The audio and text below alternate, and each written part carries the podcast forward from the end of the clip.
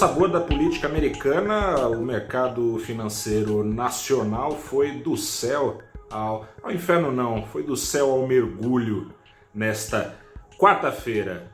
Boa noite, investidora.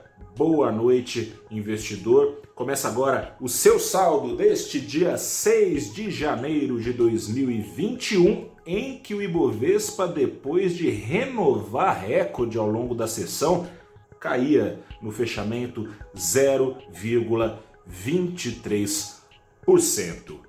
O dólar, esse aí, passou pressionado em alta o dia todo, chegou a cair ali por poucos minutos sob intervenção do Banco Central, mas durou pouco. No final da sessão, subia novamente o preço do dólar aqui no Brasil, subia 0,84%, subiu mais ao longo do dia, mais de 1% fechou aos R$ 5,30.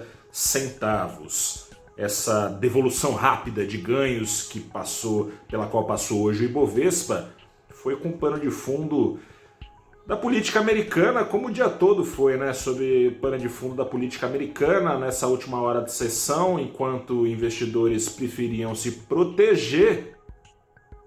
O bicho pegava lá no Congresso americano, os apoiadores do presidente ainda Donald Trump invadiram o Congresso, onde seria confirmada a vitória de Joe Biden. O Congresso lá precisou ser evacuado, enfim.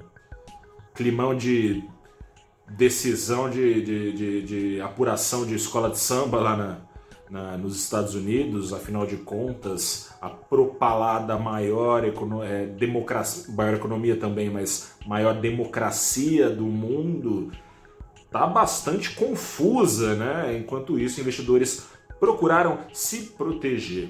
Nas horas anteriores foi dia de rally aqui do Ibovespa, que subiu mais de 1%, renovando, como eu disse, o seu recorde, com investidores fazendo uma rotação dentro das bolsas e uma rotação regio é, é regional, né? geográfica entre as bolsas do mundo de novo com a política americana comandando essas tomadas de decisões, o mercado tinha como cenário ideal, a maior parte dos participantes do mercado, a vitória do Partido Republicano em duas cadeiras que faltavam ser decididas. No Senado americano, não foi o que foi decidido. Foi decidido que essas duas cadeiras serão dos democratas e assim os democratas terão maioria no Congresso, barba, cabelo e bigode, maioria na Câmara já estava decidida, maioria agora também no Senado, e o futuro presidente, presidente eleito Joe Biden, democrata também. O, a maior parte dos investidores e dos analistas, dos, gestor, dos gestores não não abraçava esse cenário, esperando que os republicanos ali, com bola dividida, Câmara para os democratas, republicanos no Senado, embora os democratas queiram fazer mais estímulos, mais gastos, Joe Biden tem falado disso, o Congresso americano já, é, por parte dos democratas, é predisposto a isso, os republicanos poderiam é, impedir o aumento de impostos. Não foi o desejo do mercado concretizado, ainda assim as bolsas subiam, realização de lucros com as ações de tecnologia nos Estados Unidos, que podem ser as principais afetadas por esse cenário, democratas, pelo menos, vamos ver, né, agora é, com o poder na mão deles, mas tem defendido regulações e impostos sobre essas, essas empresas, veio uma realização de lucros, e uma realização de lucros que fez também bolsas na Europa subirem, boa parte do tempo as três portas principais de entradas dos gringos aqui no Brasil também operaram em forte alta. No final da sessão, a Petrobras devolveu boa parte dos ganhos, mas ainda assim fechou em alta. Ações da Vale subiram com força, dos bancões subiram com força, e eram elas que sustentavam o Ibovespa no azul, enquanto a maior parte delas caía. Há preocupações também dos investidores aqui no Brasil com a cena local.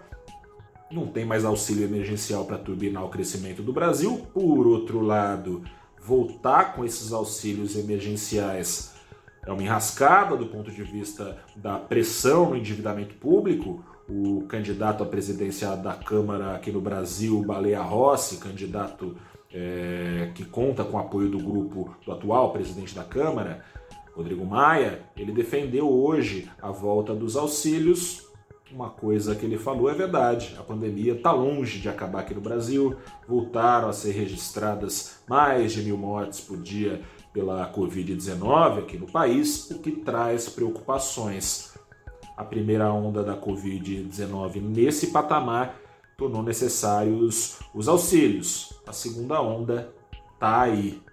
Atenção também porque o ministro da Economia, Paulo Guedes, digamos que ele já tenha tido férias mais tranquilas, interrompeu momentaneamente as suas férias hoje para se reunir com o presidente da República, Jair Bolsonaro, que ontem estava avisando que o país está quebrado, na visão dele. Economistas contestaram isso, afinal de contas, a situação é de restrição fiscal, ou seja, tem pouco dinheiro para gastar o governo, mas quebrado não tá, né? Se tivesse, o calotaço já estava na praça. Fico eu por aqui. Eu sou o repórter Gustavo Ferreira. Desejo a você uma boa noite, um bom descanso. Fico por aqui, até a próxima e tchau.